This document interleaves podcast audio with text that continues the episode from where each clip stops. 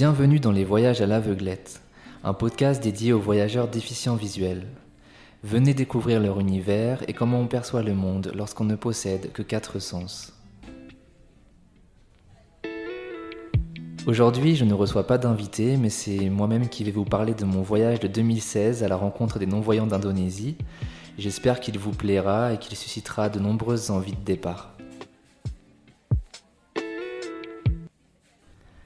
Alors, par où commencer? Bon, c'est pas très facile pour moi de, parler de, mon, propre cas personnel parce que j'ai l'habitude de, recevoir des gens, de poser des questions et cette fois-ci, bah, c'est à mon tour de, me jeter à l'eau.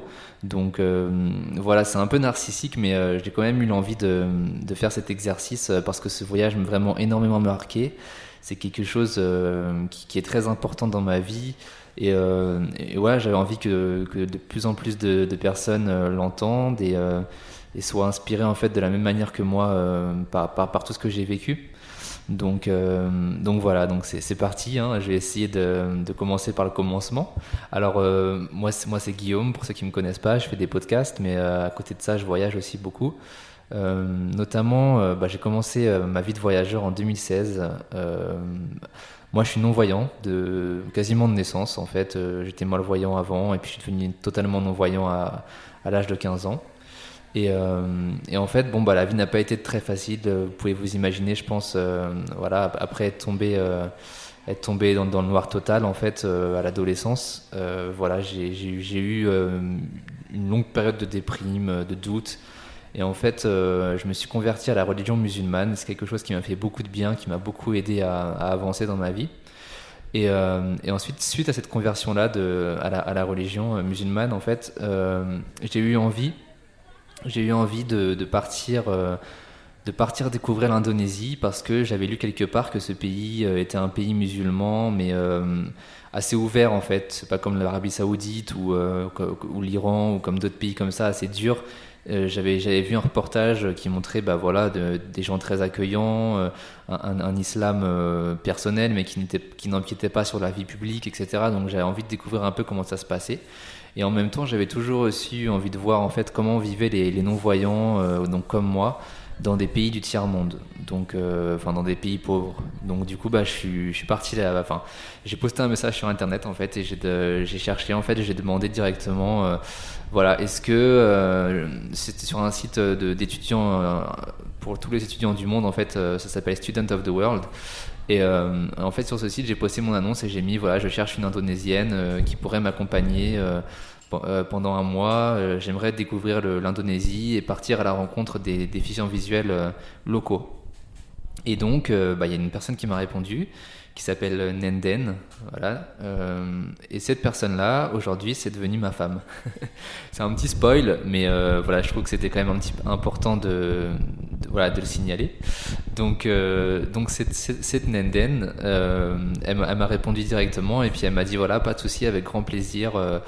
voilà, viens avec moi, je te ferai découvrir mon île parce que l'Indonésie, donc c'est c'est pas vraiment une île, mais c'est un, archipel en fait euh, composé de plein d'îles. Et, euh, et, ma femme, donc euh, Nenden, habite sur l'île principale de Java.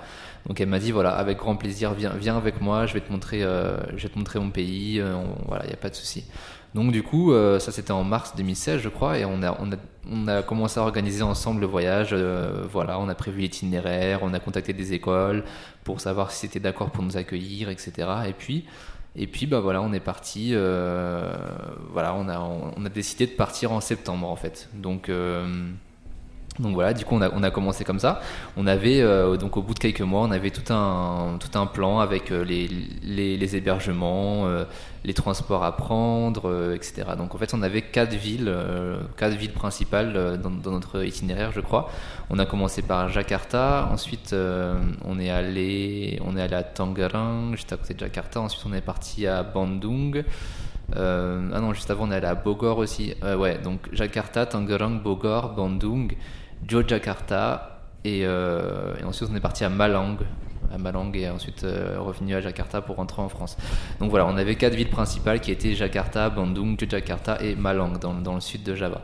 Donc voilà, donc moi bah voilà, c'était arrivé en septembre, euh, c'était la première fois de ma vie en tant que non-voyant que je prenais l'avion tout seul. Donc euh, forcément j'avais quand même une appréhension, euh, voilà j'étais assez inquiet, je ne savais pas comment ça allait se passer.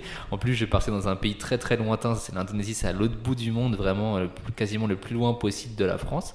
Et, euh, en plus, je partais avec une personne bah, que je connaissais pas très bien, quoi, que j'avais rencontré il y a quelques mois. On s'était juste parlé euh, sur Internet. On s'était appelé, bien sûr, euh, beaucoup de fois. Mais je veux dire, je les connaissais pas vraiment en réel. Donc du coup c'était un petit risque quand même et ça me faisait stresser. Donc euh, je me souviens que juste avant de prendre l'avion, euh, c'est mon amie euh, Rima, si elle écoute le podcast elle se, reconnaîtra, qui m'a accueilli à Paris et du coup elle m'a voilà, elle, m'a vu tout stressé là, juste avant de prendre l'avion, limite je voulais plus le faire, elle m'a rassuré, elle m'a dit ça va bien se passer, t'inquiète pas, il n'y a pas de souci. Enfin voilà donc je, suis arrivé à l'aéroport quand même assez stressé, on, on va pas se mentir. Et euh, le, bonheur que j'ai eu, c'est qu'en fait, euh, l'assistance donc de l'aéroport qui, m'a accompagné, parce qu'il faut savoir quand on est non-voyant, on peut demander une assistance en fait à, l'aéroport où, on arrive, euh, enfin où on part, et en fait l'assistance nous accompagne directement jusqu'à notre place dans l'avion. C'est gratuit, c'est un service que toutes les compagnies aériennes doivent mettre en place. Et c'est quelqu'un bah, voilà, qui s'occupe de, nous accompagner jusqu'à notre place, de venir nous chercher aussi à l'arrivée, etc. Donc tout est pris en charge. Ça veut dire qu'en tant que non-voyant, on peut voyager seul sans être accompagné sans souci quoi. L'assistance se passe bien. Enfin il y a une fois ils m'ont fait rater mon vol. C'était euh, je vous raconterai ça plus tard dans un prochain épisode. Mais euh, voilà. Mais sinon en général à part les, petits désagréments que j'ai eu avec eux euh, ça se passe bien. Ils, accompagnent correctement. Donc voilà. Donc la chance que j'ai eue ce jour-là, alors que j'étais super stressé et tout, c'est que la personne de l'assistance m'a accompagné à ma place. Et en fait juste à côté de moi, mon voisin d'avion en fait c'était un Belge alors que l'avion était rempli, en fait, il y avait que des Indonésiens quasiment ou des, des, Hollandais, parce que je suis parti avec KLM. Et en fait, euh, je crois qu'on était quasiment peut-être les deux seules personnes du vol qui parlaient français. Et voilà, j'ai eu la chance d'être à côté de ce mec-là. Donc, euh, ce, ce, Belge, pendant tout le vol, bah, pareil, m'a rassuré. Je lui ai expliqué un petit peu mon voyage et tout ça. On a, on a bien discuté et tout. Et ça nous a permis de passer en fait les, c'est 20 heures d'avion pour aller en Indonésie. Donc euh, je vous laisse imaginer 20 heures en l'air quoi. On a juste fait une petite escale de 1 heure euh, à Kuala Lumpur. C'était à la fin du voyage, genre euh, après déjà quasiment 16 heures ou 17 heures d'avion, je sais plus. Donc voilà, 20 heures dans les airs, faut s'imaginer que c'est très très long, mais bon, voilà, tu dors un peu, tu manges, et puis j'avais la chance aussi d'être à côté de quelqu'un, justement, qui était francophone, donc on a beaucoup beaucoup discuté. Et euh, donc voilà, ça m'a vraiment totalement rassuré. Et quand je suis arrivé en Indonésie, bah, j'étais, euh, mieux quoi. j'étais, au moins, j'étais pas tout seul, j'ai, pas ressassé dans mon coin. J'avais une personne avec qui partager et qui m'a vraiment rassuré. Donc voilà. Donc en arrivant ensuite euh, à Jakarta, il était 16h et je descends de l'avion en fait. Et là, déjà, il fait une chaleur étouffante, énorme, que j'avais jamais vu dans ma vie, avec une humidité impressionnante aussi. Euh, un peu comme quand, euh, je sais pas si vous êtes déjà allé dans un, dans un parc botanique, quand, quand, tu rentres dans les serres là où ils font pousser des plantes tropicales, c'était la même chose. Donc, euh, du coup, je, la personne de l'assistance indonésienne, du coup, c'était une, jeune.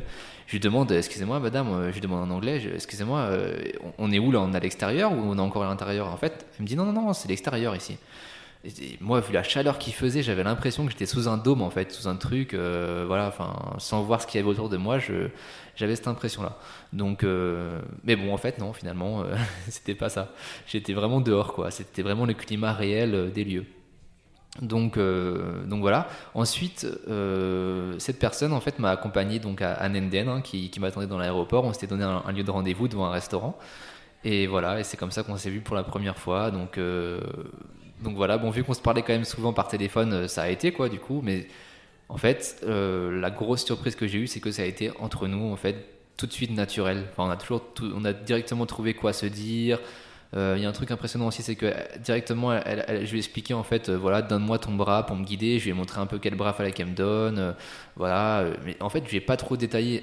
C'était naturel en fait. Elle a réussi naturellement pendant tout le voyage à me guider comme ça, à m'accompagner, à s'arrêter euh, quand il y avait une marche, euh, voilà, à, enfin, voilà, à, se décaler bien. Euh, enfin, je me suis, j'ai jamais heurté quelque chose, un obstacle ou, quoi que ce soit pendant tout le voyage. Donc ça, c'est assez rare. les personnes déficientes visuelles qui m'écoutent savent très bien que il y a des personnes qui sont pas très douées pour guider les autres parce que c'est quelque chose de compliqué. Il faut, il faut se concentrer sur les deux personnes, il faut avoir une vision globale. Enfin, voilà, il faut, il faut faire attention vraiment à la personne à côté toute la journée, euh, sans arrêt. Donc c'est pas simple, mais elle, euh, Nenden, euh, voilà, c'était naturel pour elle. Donc c'est voilà, c'est ça qui était génial. Donc on a pris un taxi de l'aéroport.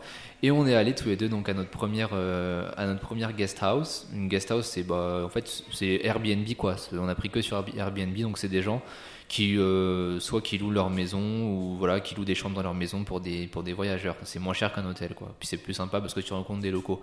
Donc euh, donc voilà on était dans, une petite petite maison. On arrive ah oui non juste un truc aussi avant que j'ai oublié de raconter c'est que Nenden comme par hasard la première fois qu'on prend le taxi elle, elle, monte dans le taxi elle fait putain il, il est où mon téléphone?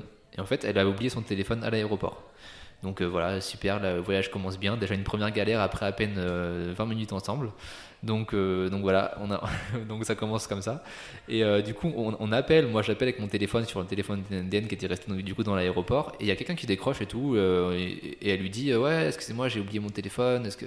Le mec il fait pas de souci, je vous le garde, venez, venez le chercher, machin et tout. Donc déjà, le mec super sympa. Enfin, voilà, n'importe qui aurait pu le voler ou je sais pas, mais non, en plus, c'était un bon téléphone, quoi, un smartphone et tout. Et en fait, le gars, non, il nous attendait devant, voilà, devant l'aéroport avec le téléphone et on, l'a récupéré. Du coup, on est reparti euh, après euh, à notre destination. Donc, arrivé à la destination, c'était euh, bah, à Jakarta, dans le quartier de Senen. dans ce quartier-là, en fait, bon, il faisait toujours aussi chaud, hein, une chaleur étouffante, il commençait à être un peu le, le, soir et tout. Je descends de la voiture et là, je suis plongé dans une atmosphère totalement délirante, c'est-à-dire euh, totalement différente de ce que de ce qu'on peut vivre ici en Europe. C'est-à-dire que c'est rempli de bruit déjà. Il y a beaucoup, il y a, il y a des enfants qui courent de partout. Il y a des, des poulets qui, qui, marchaient à côté de moi dans la rue. Il y avait des, enfin même il n'y a, pas a pas vraiment de route. C'est plus des chemins alors qu'on est en ville. Hein, euh, voilà, donc c'est vraiment, euh, c'est à l'ancienne quoi. C'est un truc comme si on était dans un petit village alors qu'on est en plein, quasiment en plein centre-ville. Et puis il y, a, énormément d'odeurs aussi. en Indonésie, il y a des vendeurs, euh, un peu comme en Asie d'ailleurs, partout en Asie, il y a des vendeurs de street food à tous les coins de rue. C'est-à-dire, euh, c'est des gens qui cuisinent bah, de la viande, euh, voilà, des légumes, du riz, comme ça dans la rue en fait. Comme nous en France, les vendeurs ambulants, enfin les non pas les vendeurs ambulants, mais les petites boutiques qu'il y a sur les plages, au bord des plages, qui vendent des, des crêpes ou des glaces et tout ça. Là, c'est toute l'année et partout dans chaque rue, il y a quelqu'un qui vend de la bouffe quoi. Donc euh, c'est super facile de trouver à manger. Donc euh, bah, le premier soir du coup on s'est pris un kebab. Alors un kebab indonésien c'est pas du tout pareil qu'un kebab français mais c'était super bon. Par contre très très épicé. Mais, euh, mais voilà, ensuite en arrivant dans, dans la guest house, j'ai remarqué que tout le monde en fait devait retirer ses, ses chaussures à l'entrée. Donc ça c'est une culture indonésienne, c'est que c'est interdit normalement de rentrer dans les maisons des gens euh, avec, avec tes chaussures. Quoi. Il faut, euh, pour garder les lieux un peu propres et par respect, il faut se déchausser. Quoi. Donc euh, là, en fait, devant toutes les maisons, il y a des, montagnes de chaussures. donc voilà, donc j'ai retiré mes chaussures, on est rentré. Et bon, on a fait connaissance un petit peu avec la personne qui, qui, gardait la, maison. C'était une. Bon, il y avait plusieurs personnes, mais surtout une, une personne assez âgée qui était chargé de, de, faire la maintenance des lieux, de faire la cuisine, etc. Enfin voilà, c'est une petite maison en fait avec euh, trois 4 quatre chambres réservées pour les voyageurs, avec un grand, un grand salon au milieu. Donc en fait, nous il y avait juste nous deux euh, dans des chambres séparées parce qu'en Indonésie, en fait, euh, quand t'es pas marié, t'as pas le droit de, de prendre une chambre double. Enfin, c'est possible, mais dans beaucoup d'endroits euh, ils demandent euh, soit un certificat de mariage ou un truc comme ça pour prouver que, que vous êtes marié parce que c'est interdit normalement bah, forcément les relations amoureuses hors mariage, enfin les relations sexuelles. Donc euh, c'est pas autorisé d'avoir la même chambre. Donc nous du coup nous on euh, s'est pris une, on avait deux chambres côte à côte. Et, et voilà donc moi en arrivant dans la chambre déjà je regarde je regarde la salle de bain. je rentre dans la chambre et en fait je trouve pas la salle de bain quoi alors qu'on m'avait dit c'était écrit sur Airbnb voilà il y a une salle de bain intégrée à la chambre, quoi. Donc euh, je regarde partout, je fais le tour et tout ça. Et euh, je vois rien, donc j'appelle l'Indienne, je dis c'est bizarre, il n'y a, pas, a pas de salle de bain, quoi. Fait, si, si, il y a une salle de bain, c'est là, c'est là et tout.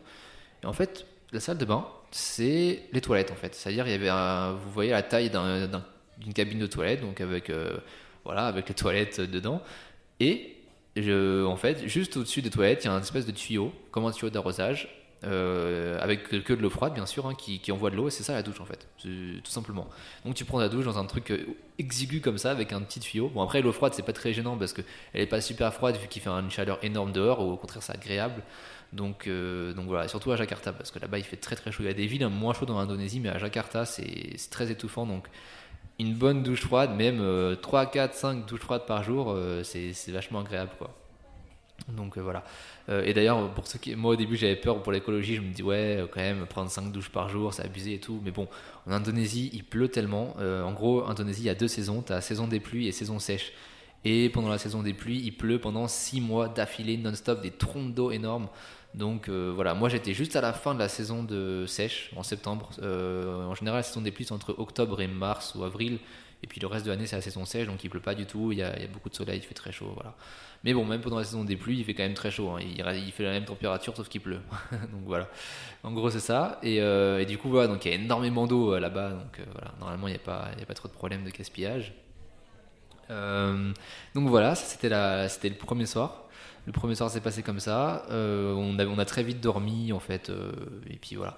Alors moi, vu, comme je vous ai dit au début du podcast, je suis musulman, donc le lendemain matin, on s'est réveillé à l'heure de la prière. Donc en Indonésie, il y a des mosquées partout, un peu comme les vendeurs de street food, comme je vous expliquais avant. Ben, pareil, à tous les coins de rue, il y a des mosquées. Donc à 5 heures du matin, vous entendez l'appel à la prière quoi, qui, résonne dans toutes les rues c'est assez marrant parce qu'il y a, vu qu'il y a beaucoup de mosquées, en fait, euh, souvent ils commencent pas en même temps, ils sont un peu en décalé, ou euh, les voix sont différentes, la, mélodie un peu de l'appel à la prière est aussi différente, donc en fait ça fait une sorte de cacophonie que moi je trouve magnifique parce que euh, spirituellement, bah, moi ça me parle, mais voilà, c'est un truc à vivre en fait. donc nous, on est parti à la mosquée pour prier, pour prier, voilà, donc c'était super. Moi, c'est la première fois de ma vie que, parce qu'en France, bon, je suis déjà allé à la mosquée, mais surtout le vendredi. Mais là, c'était la première fois de ma vie que j'allais en pleine nuit, euh, enfin pour la prière du matin dans une mosquée, donc euh, remplie de monde. Et c'était génial. Enfin, moi, j'ai adoré en fait euh, l'atmosphère. J'étais vraiment, peut-être pour la première fois de ma vie, vraiment connecté avec ma religion. je me suis senti tout de suite à l'aise au milieu des gens qui m'ont tout de suite guidé aussi.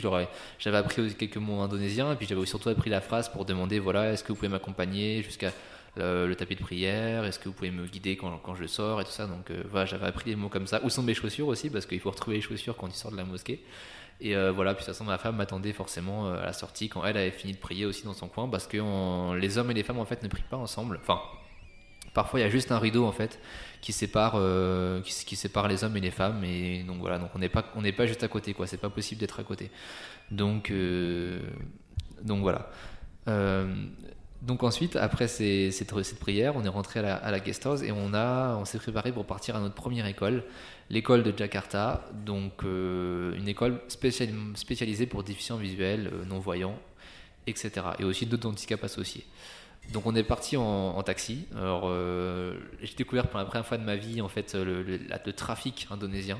Ça c'est quelque chose d'énorme. Il faut savoir qu'en Indonésie il y a tellement de monde, tellement de trafic euh, là-bas ils appellent ça le machette, le, trafic, et vous pouvez passer, euh, je sais pas moi, une heure à faire 5 euh, km quoi. Voilà. Un trajet que vous faites en 10 minutes ici en France, ça peut prendre une heure parce qu'il y a c'est encombré, il y a, y, y a, plein de monde. vous pouvez rester des heures et des heures sans bouger. Donc voilà, donc ça on l'a vécu. Hein, voilà, on a passé énormément de temps à aller jusqu'à l'école. Mais bon, voilà, vu, vu, que j'étais en voyage, dans l'atmosphère, dans l'atmosphère du voyage, bah, c'était quelque chose de, en fait, d'agréable au final que j'ai adoré parce que ça m'a permis de, parler avec le chauffeur, euh, d'écouter la musique indonésienne, de m'imprégner des lieux. Donc en fait, euh, plus tard, euh, quand, je me suis installé un peu en Indonésie, ça, a eu tendance à m'énerver un peu plus. Et pendant ce premier voyage, c'était vraiment de la découverte et c'était plutôt folklorique et, et voilà et, intrigant pour moi plutôt qu'énervant. C'était comme ça. Alors en arrivant, en, arrivant à l'école, en arrivant à l'école de, de Jakarta, donc pour déficients visuels, l'école spécialisée. On a rencontré donc euh, bon déjà les lieux en fait étaient vraiment en mauvais état quoi. C'était vraiment euh, euh, très poussiéreux. C'était une maison très très très petite sur trois étages. Et en fait, bon, ils avaient fait des salles de classe. Hein. je pense que c'était une maison classique, quoi, une, maison individuelle qu'ils avaient transformée en école. Donc en fait, il y avait beaucoup d'enfants et puis c'était aussi plein plein de voilà des, des, des, livres par terre, des, des jouets parce qu'il y avait plusieurs âges, depuis les plus petits aussi. Voilà, donc c'était un bordel euh, impressionnant. Et, euh, et, voilà, donc ils nous ont fait visiter un peu l'école et tout. Et donc moi j'ai pu aussi euh, intervenir auprès d'une classe en fait. ils, m'ont donné un. Je suis arrivé dans la classe en fait et ils m'ont donné un, truc en braille, une petite feuille en braille à lire. Et en fait ils sont, sont, tous moqués de moi, tous les élèves qui étaient là, parce que j'ai essayé de lire en fait ce qu'il y avait écrit en, en indonésien. Et j'avais pas encore un super accent à cette époque-là, donc forcément c'était assez marrant pour eux, mais voilà, ils m'ont fait, fait lire ça. Et, et, voilà. Et puis, et puis qu'est-ce qu'ils nous ont fait visiter d'autre? Ah oui, aussi. Ils ont une grande imprimante braille quand même sur laquelle ils impriment bah, tous leurs trucs, tous leurs cours et tout.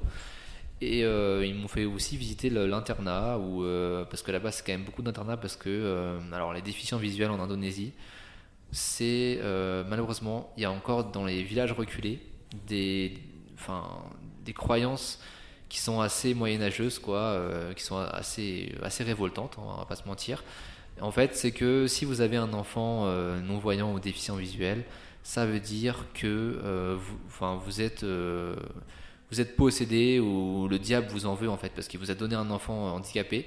Donc euh, ça veut dire que voilà quoi, que, Dieu n'est pas avec vous. Hein. C'est vraiment vous avez une malédiction dans la famille ou vous avez fait des péchés dans votre vie pour mériter ça. Donc euh, les gens préfèrent cacher en fait les enfants, les laisser à la maison ne pas les faire sortir dehors. Bon, c'est très, ça reste quand même, euh, en train de disparaître. Hein, mais dans quelques villages reculés, on m'a quand même raconté que ça existait. Donc en fait, euh, voilà, et puis du coup les écoles pour non-voyants ne sont que dans les grandes villes, il n'y a pas beaucoup d'écoles euh, comme nous ici en France, euh, dans, les petites villes de province.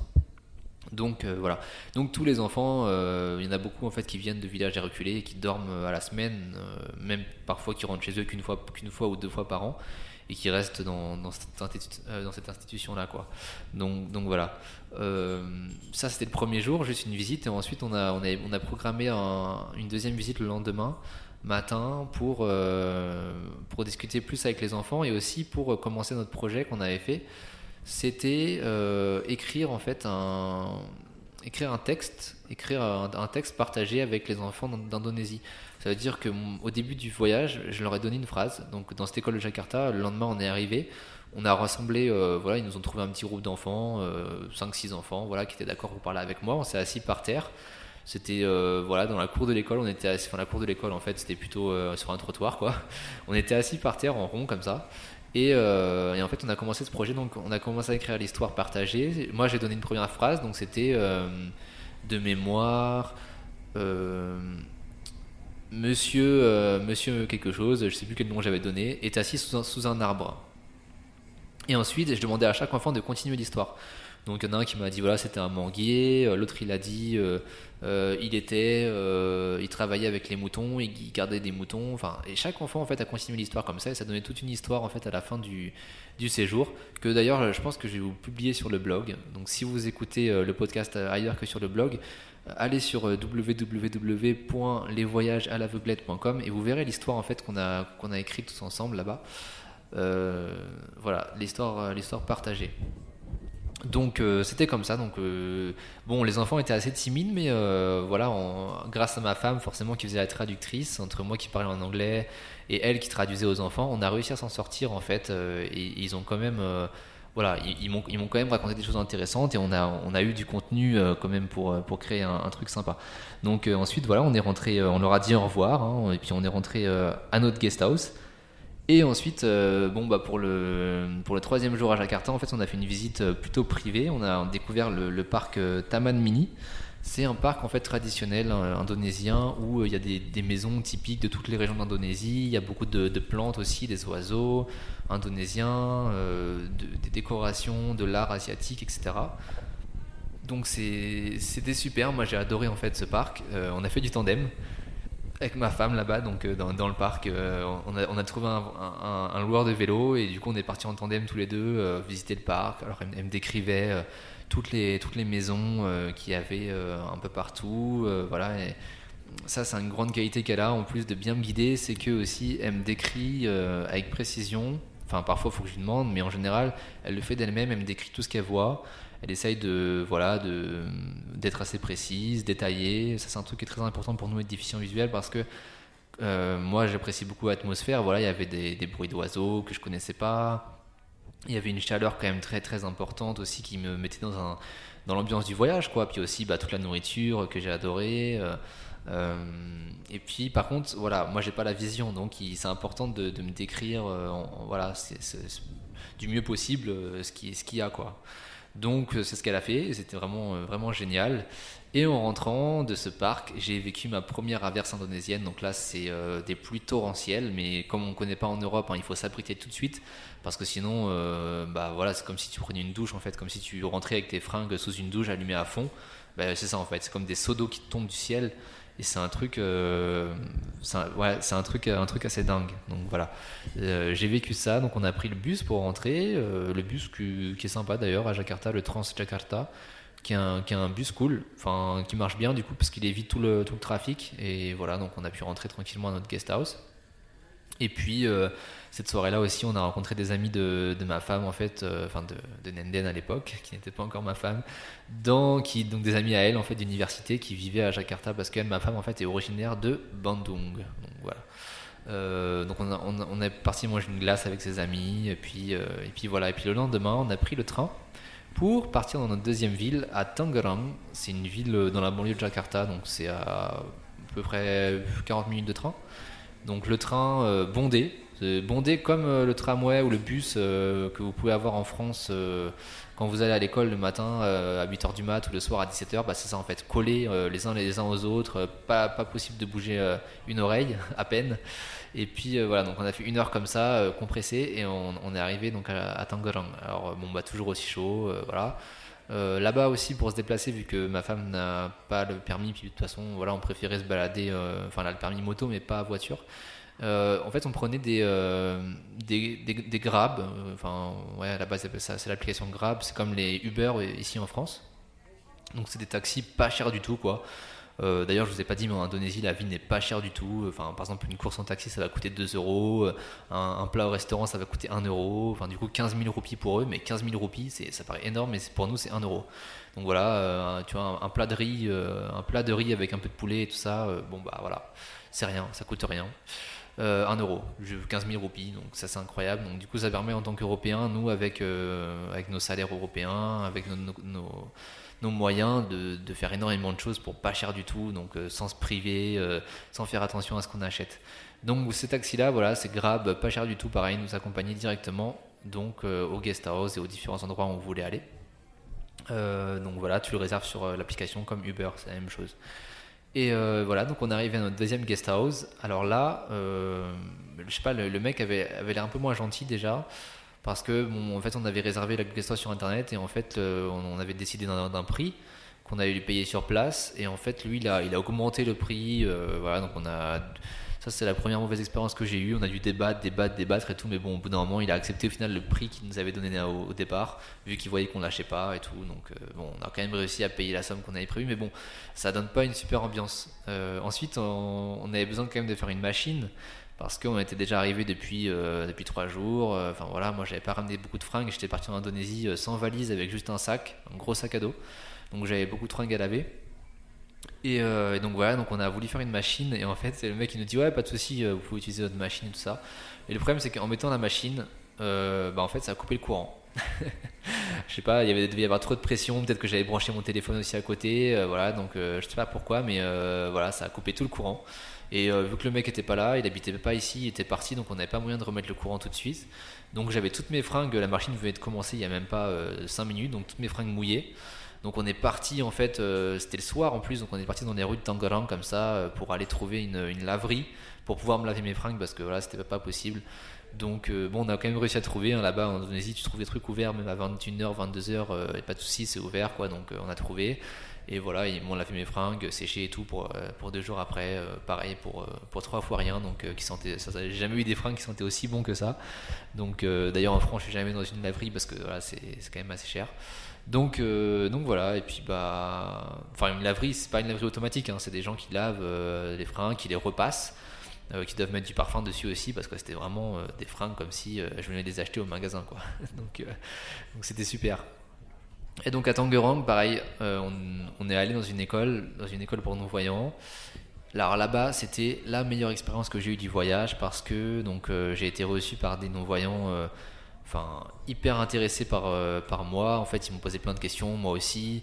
Euh, voilà c'était on, a enfin on a énormément parlé. Là par contre c'était une école pour euh, plutôt un lycée pour des alors que la première c'était plus des petits des enfants plus jeunes etc là c'était plutôt un lycée donc voilà les enfants étaient plus âgés entre 15 et je sais pas 18 ans voilà.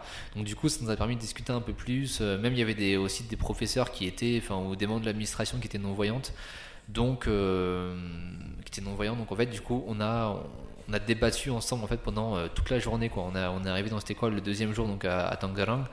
Et en fait, on, a, parlé pendant, je sais pas, on est arrivé à 9h, on est reparti à 15h, on a fait que discuter. Euh, ils nous ont fait à manger. Alors, à manger, euh, je n'ai pas encore parlé, mais là-bas, euh, bon, le premier jour à Jakarta, le deuxième jour à Jakarta, j'ai mangé un poulet qui était méga épicé et qui m'a tué. Enfin, voilà, un truc énorme. Le troisième jour à Jakarta, j'ai mangé du poisson parce que la personne, la, personne âgée en fait que dont je vous ai parlé, qui habitait dans la guest house, nous a accompagnés au marché local et du coup, on a acheté du poisson, donc avec nos propres, nos propres sous. Et elle nous a dit bon bah ok, donc votre poisson, pas de souci, euh, achetez-moi euh, le poisson, les épices et tout ça, et je vous le cuisine. Je vous le cuisine. Donc euh, voilà, en rentrant de, en rentrant du parc, du parc Taman Mini, elle nous avait préparé de, le poisson, voilà, super bon. par contre, super épicé. Et voilà, donc en fait, chaque fois, c'était super épicé. Donc au début, J'adorais ça, mais c'était super dur à manger. Je mettais des heures et des heures à, manger mon plat. Je faisais boucher par petites bouchées, euh, je prenais de l'eau, euh, de l'eau ou des jus de fruits, parce que là-bas en Tennessee c'est trop bon. Il y, a, des jus de fruits euh, tout le temps, donc pressés directement sur place. Donc de la mangue, de la goyave, de, voilà, ananas, plein, de fruits exotiques comme ça qui sont délicieux, qui sont pressés directement sur le stand du vendeur, du restaurateur, entre guillemets. Et du coup, voilà, euh, moi je, me, buvais du jus là pour essayer un peu d'atténuer le, voilà les, épices quoi. Mais euh, mais voilà. Donc euh, mais ensuite, au bout de deux semaines, en fait, mon palais s'était habitué et j'ai réussi voilà à manger bah, à peu près comme les Indonésiens, du coup aussi épicé qu'eux. Et aujourd'hui bon bah ça je suis habitué. Mon palais je pense qu'il est déjà bien bien rodé. Donc ça passe. Mais les premiers les premières fois c'est délicieux mais ça peut être un petit peu déroutant. Donc n'hésitez pas à demander quand même voilà piment minimum, quoi, si jamais vous n'êtes pas habitué euh, à tout ça. Donc, euh, donc voilà, ça c'était. Euh, donc c'est donc ces personnes donc de l'école de, de Tangerang là qui nous ont fait à manger. On est parti aussi pareil prier ensemble. Alors ça c'était marrant parce que du coup que des non voyants en fait. Donc on, s'est tous pris par la main et on, a marché. En fait eux ils marchent sans canne blanche là-bas. Donc ils connaissent tellement bien leur quartier que bon la mosquée est pas loin. Hein. c'était genre fallait juste traverser une petite route et euh, marcher pendant 100 euh, mètres quoi. Mais bon ils se déplacent en canne blanche donc on était tous en farandole comme ça en, ligne droite quoi. Et, euh, du coup bah, voilà on, s'est rendu à la mosquée comme ça prier tous ensemble et rentrer ensuite à l'école. Et donc bon bah là voilà on a discuté un peu tout. J'ai rencontré un mec aussi là-bas qui était prof de enfin prof d'anglais de, de langue en général qui était fan du PSG donc on a parlé de voilà de Paris, on a parlé de foot. Euh, il, parlait un peu français parce qu'il était fan du PSG. Du coup, il a appris quelques mots. Donc du coup, euh, voilà, on a rigolé comme ça tous ensemble et tout. Enfin, c'était vraiment. J'ai tissé des relations avec ces gens, euh, même encore aujourd'hui. Du coup, on, voilà, on se parle de temps en temps sur WhatsApp. J'ai gardé les contacts et tout. Enfin, c'est vraiment une expérience géniale. Et, à côté de ça, pareil, bah, j'ai filmé du coup, voilà, parce que nous pendant le voyage, on faisait un film. Et donc, bah voilà, on les a filmés, on leur a posé des questions sur leur vie. Euh, voilà, bon, bah, la vie n'est pas facile, hein. comme je vous disais, bah, c'est eux qui m'ont raconté cette histoire de, voilà, de famille qui gardent les enfants cachés euh, chez eux. Et puis, euh, et puis voilà, ils m'ont raconté que malheureusement, bah, il n'y avait pas trop de, débouchés professionnels. Donc, ils étaient, c'était une école qui était coranique aussi, donc ils apprenaient bah, toutes les sciences classiques, hein, mais aussi le Coran. Donc voilà, donc il y avait beaucoup de gens qui, enfin voilà, ils se raccrochaient beaucoup à la religion en fait pour pour, voilà, pour avoir un but dans la vie, c'était surtout d'apprendre le Coran, euh, de, connaître bien sa religion, pour pouvoir ensuite, euh, voilà, peut-être travailler dans ça. En fait, ils n'avaient pas vraiment d'espoir euh, de, de, déboucher, mais voilà, c'est un petit peu plus dans la religion que dans, voilà, que dans les métiers classiques, parce que là-bas c'est très très dur, bon, en France aussi, mais là-bas c'est encore pire. Pour trouver un travail en tant que déficient visuel, c'est vraiment le parcours du combattant. En plus, il n'y a pas d'alloc. Euh, voilà, donc là-bas il y a zéro allocation pour, euh, pour les handicapés. Hein. On croise beaucoup d'ailleurs de non-voyants dans les rues qui euh, tendent des chapeaux hein, voilà, pour faire la manche, quoi, parce qu'il n'y a que ça.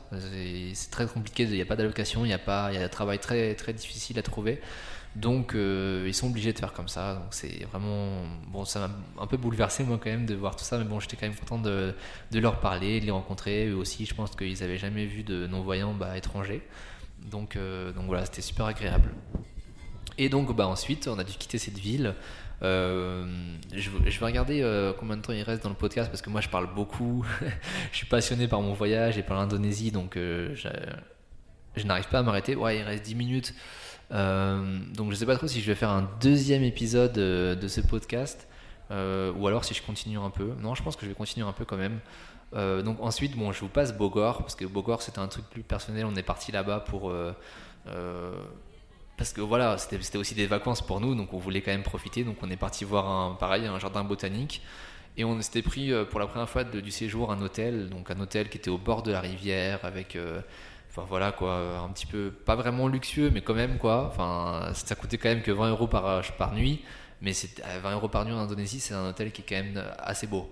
donc on avait des belles chambres, des grands lits, euh, voilà, toujours en chambre séparée. Et puis, euh, et puis voilà, puis une vue magnifique sur une rivière. Euh, enfin, moi, la vue pas trop, mais du coup, j'entendais en fait le bruit de l'eau euh, qui m'a bercé pendant ces deux jours qu'on a passé là-bas. C'était vraiment génial. J'ai adoré ce, ce, périple. Mais bon, ensuite, on est arrivé à Bandung, la ville de ma femme. Donc, on est arrivé là-bas le soir. Pareil, on a pris le bus de Bogor, ça nous a pris 3 heures, et on est arrivé à Bandung en pleine nuit. Enfin, ouais, vers, je pareil, 19h, 20h. Et euh, c'était en fait la veille de l'Aïd. Donc euh, ma femme en fait est rentrée. L'Aïd, donc c'est la fête des musulmans hein, comme, euh, comme Noël chez nous un peu. Voilà, donc c'était il y a deux, deux Aïd, l'Aïd après le Ramadan et l'Aïd al-Kabir, c'est l'Aïd en fait là où on égorge le mouton vous, vous connaissez peut-être un petit peu. Euh, et, donc voilà, c'était la veille de ce deuxième Aïd là, en septembre. Donc euh, ma femme est repartie dans sa famille pour le fêter en famille. Euh, et moi, en fait, je suis resté dans la guest house alors, où, où, je suis allé. Et là, une expérience magnifique parce que la tenancière en fait, de cette guest house est vraiment trop sympa. Elle s'appelle Hera, Hera voilà, en français. Et en fait, elle est vraiment super, super gentille. elle m'a accueilli à bras ouverts. Euh, voilà, elle m'a préparé une chambre euh, super cosy. Enfin, j'ai adoré. Et le lendemain matin, en fait, euh, elle a demandé à son mari de m'accompagner à la prière de l'Aïd. voilà, je ne connaissais pas du tout, mais le mec en fait m'a accompagné. en fait, l'Aïd ça se fait en famille, donc moi j'étais carrément intégré à leur famille, quoi. Et on est parti en fait tout le voilà avec son mari, ses, ses, frères, enfin voilà plein de monde. Et on est parti faire la prière de l'Aïd. La prière de l'Aïd se fait dans la rue, de, voilà, donc c'est un, énorme en fait. C'est toute la population en fait euh, de, la ville qui est dehors euh, et on fait la prière tous ensemble. Donc euh, dans chaque quartier, c'est impressionnant. Enfin, c'est un truc, c'est pareil, il faut le voir dans sa vie pour, pour le croire. C'est vraiment un truc, c'est pareil, quand on est dans la religion, quand on croit en Dieu, c'est quelque chose de très très très fort de voir des milliers de personnes autour de soi en fait qui font la prière au même moment. C'est un silence ininterrompu. Enfin, c'est vraiment, il n'y a que les oiseaux qui chantent. En fait, il n'y a rien, il n'y a pas de voiture, il n'y a rien du tout. C'est que la prière en fait pendant une 20 minutes comme ça. Euh, assise donc euh, au, voilà, au milieu de rien quoi en plein milieu de la rue euh, qui, qui, est déserte enfin que remplie de personnes en fait sans voiture sans rien du tout donc c'est enfin c'est super et donc voilà donc on a fait ça et ensuite il m'a accompagné à la maison et voilà bon, on a continué à parler en fait avec lui et sa femme avec les enfants aussi de la famille j'ai partagé, partagé un petit repas avec eux voilà, ils m'ont fait goûter les spécialités euh, locales, enfin voilà. Ensuite, ma femme m'a rejoint dans la journée, euh, et puis le lendemain, on est parti visiter donc notre troisième école. Donc là, c'était pareil, euh, c'était plutôt une école aussi, bah, pareil pour déficients visuels, mais pour tous les niveaux. Donc il y avait un bâtiment pour les voilà pour les pour les, primaires, un bâtiment pour le lycée, un bâtiment pour la maternelle. Donc là-bas, ils m'ont demandé de faire un discours, en fait, devant. Euh, voilà, en arrivant, ils me demandent voilà, c'est super que tu sois là et tout. Euh, est-ce que tu es d'accord euh, pour nous faire un petit discours Voilà, donc vas-y, cet après-midi, on te, on prépare un micro, on te prépare une salle et puis, et puis c'est parti, quoi. Tu nous fais, tu nous fais un discours. Ouais, ok, donc j'aurais dit d'accord, pas de problème. Donc du coup, moi je savais pas, je pensais que ça allait être juste voilà un discours pour lui et pour quelques gens. Mais en fait, il avait carrément invité tous les profs en fait de l'école. Et euh, j'ai dû leur expliquer en fait comment était la vie des non-voyants dans les écoles françaises. Donc euh, c'était quand même très intéressant, mais c'était assez stressant parce que j'étais devant toute euh, une ribambelle de professeurs comme ça qui, qui, étaient très intentionnés. Et, du coup, c'était marrant parce qu'une fois que j'ai fini de parler, donc de présenter en fait ma vie en voilà en, France quoi. Eux, ils se sont mis à me poser des questions, voilà, à dire voilà, nous on a tel problème dans les classes avec les non-voyants, comment, comment euh, vous, vous feriez en France, comment ça se passe, voilà, on a du mal à les intéresser, est-ce que tu as des idées de support, etc. Enfin, c'était vraiment comme une sorte de conférence improvisée. Mais euh, voilà, bon, je m'en suis sorti quand même. Hein, toujours, euh, on avait tous les deux un micro, moi et ma femme en fait. Et, euh, et, voilà, et du coup, ils nous ils m'ont demandé plein de trucs comme ça. Donc, j'ai essayé de leur faire partager mon expérience du mieux que je peux. Mais voilà, c'était, je pense que ça a été enrichissant pour les deux, les deux parties. Et puis, et puis voilà, le lendemain, on est revenu encore à cette école, le troisième jour à Bandung. Et cette fois-ci, en fait, on a, c'était plus, on a assisté à un cours de musique donc on a chanté avec eux, euh, c'était plus des, primaires là, donc euh, ils étaient avec euh, tous un petit tam-tam, une petite flûte, donc pareil, voilà, on, a chanté, tapé dans les mains, enfin c'était vraiment toute la classe qui chante ensemble, des chansons patriotiques, mais aussi des chansons religieuses, mais aussi des chansons en, l'honneur des profs, parce que j'ai remarqué qu'en Indonésie en fait, donc tous les matins, dans toutes les écoles qu'on a visitées, c'était avant de commencer chaque, chaque cours, il faut chanter l'hymne indonésien. Donc voilà, c'est très patriotique, c'est pour vraiment euh, être conscient euh, bah voilà, de sa nation et enfin voilà, être fier de son pays, de ses couleurs. Enfin moi j'ai adoré ça. D'ailleurs ils ont des uniformes aussi là-bas, donc dans les écoles. C'est pas voilà, il y a un uniforme unique.